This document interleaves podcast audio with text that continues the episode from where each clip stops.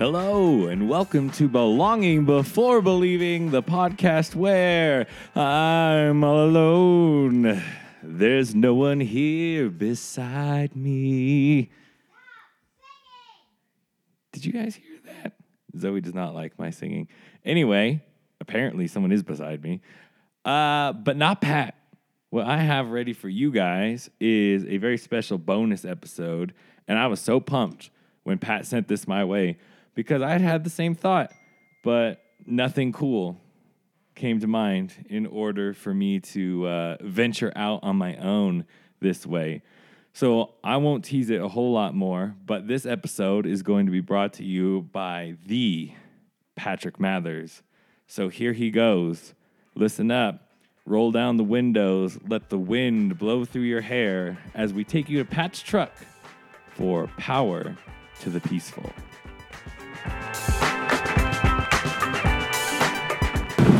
Hello, and welcome to a bonus Belonging Before Believing. I'm Patrick Mathers, the pastor of Sovereign Joy Christian Fellowship, and I'm doing a little bonus episode here. Uh, filler, kind of, sort of.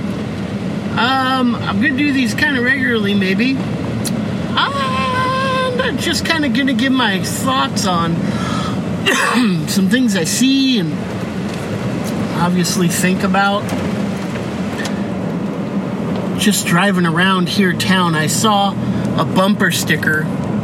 Probably a lot of these will be triggered by bumper stickers because they're so dumb.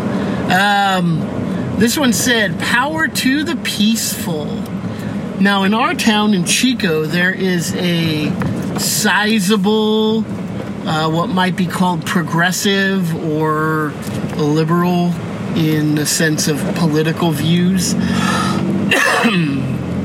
uh, people in our community, and um, right in front of me is a red Prius, and it says "Power to the Peaceful" on the bumper sticker.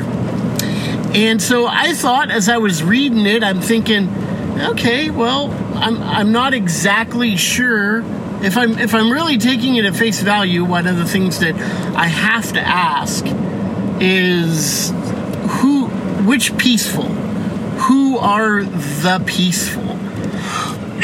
That this person who's in this car wants to distribute or allocate power to. Now i'm all for allocating powerful power to peaceful people. That's that's a good thing. That's something we should want in our leadership and um, not violence and going to war on a whim. We should want peace at just about every cost. It's a war. Violence is, has to be the absolute last resort. And I think most people, whether you're conservative or not, or whether you're liberal or not, would agree that we want people who are our leaders to have cool heads and to be peaceful. Now, I'm not exactly sure, though, who the specific peaceful people that this bumper sticker has in mind. Is it the Quakers? You they're a peaceful bunch. They're they're nonviolent. they are um, conscientious objectors when it comes to war and um, so is that the peaceful people? They want Quakers? Well, Richard Nixon was a Quaker, and I'm sure that this person driving this car uh, would would not want to just allocate power just to any Quaker. Um, no, there's specific people that this person has in mind. So what? Who else is peaceful? Um, the at least the face of peaceful protests in liberal circles um, would would be you know liberal professors, liberal um, educators, liberal politicians, liberal activists. Um, however, uh, in my experience in several different arenas, one of them would be just talking with people um, downtown. There's a lot of protesting that goes on, especially on a Saturday downtown here in Chico. Um, that that they're not terribly peaceful, at least vocally. I mean, I've never been hit, I've never been assaulted yet, um, but I've definitely been verbally threatened and um, assaulted in that way, I guess. But um, I, I don't I don't particularly perceive those people as being the most peaceful or the ones I would be interested in allocating power to. So who who are the people that we're going to who are these peaceful people? Uh, the the bumper sticker leaves me with something to be desired in terms of definition in terms of you know just just as a bald statement itself of course it yes i would agree with that and i think most sane people would however there's clearly more to it than that there's clearly an agenda behind that statement of power to the peaceful. And what it means is, I think, if I'm, I don't think I'm reading too much into it, is power to the people who think like me.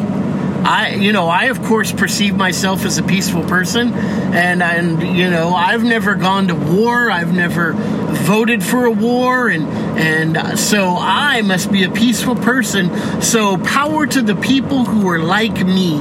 Power to the people who agree with me. Now, the problem with that is that what do you do with the people who don't agree with you then?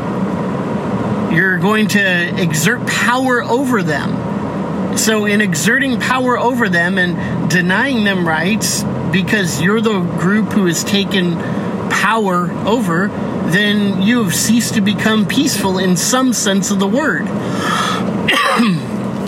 now, it could be more, it could be less. I mean, there are some dictatorships out there and um, certain governments that you know, maybe started out as a supposed peaceful revolution and turned into a tyrannical um, government with lots of violence and lots of pain and suffering. Um, they don't all do that, but what what happens oftentimes is once power is given and power is received, it no longer remains peaceful. It instead um, becomes the opposite of that and you begin to as you begin to exert power over other people you lose your peaceability.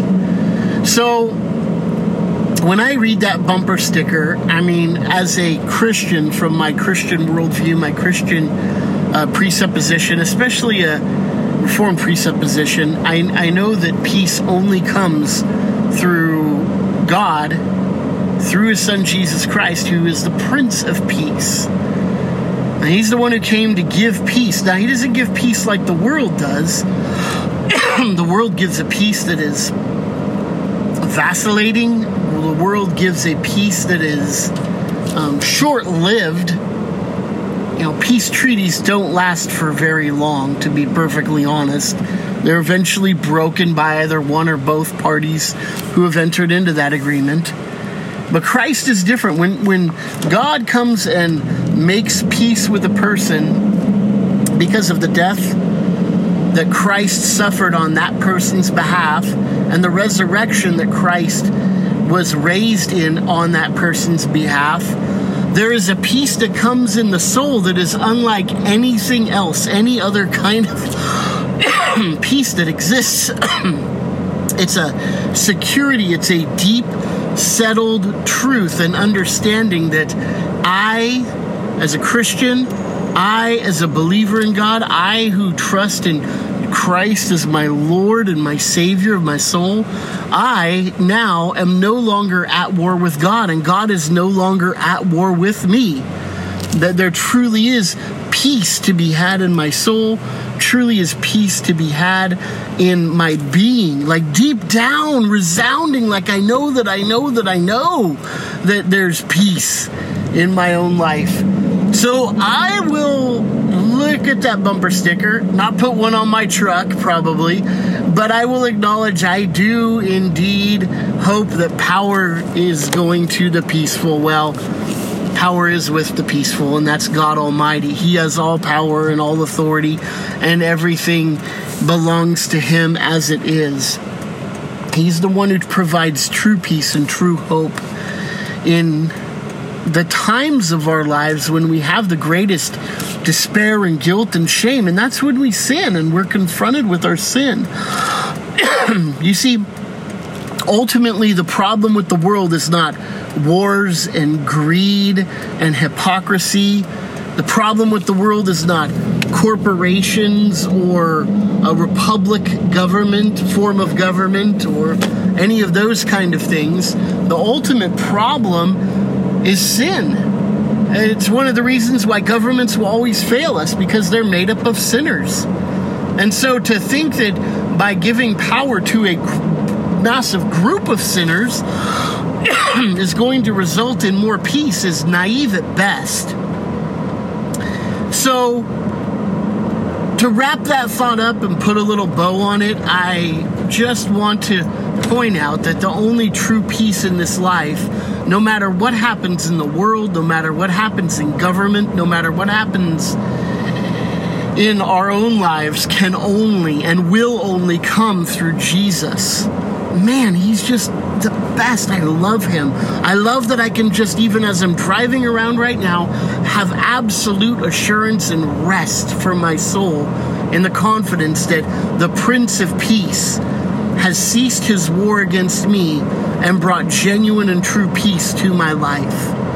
Beloved, I hope that you know that peace today, and if you don't, I'd encourage you to put your trust in Him. And if you have questions about it, you can contact us. We're on Twitter, we're on Facebook.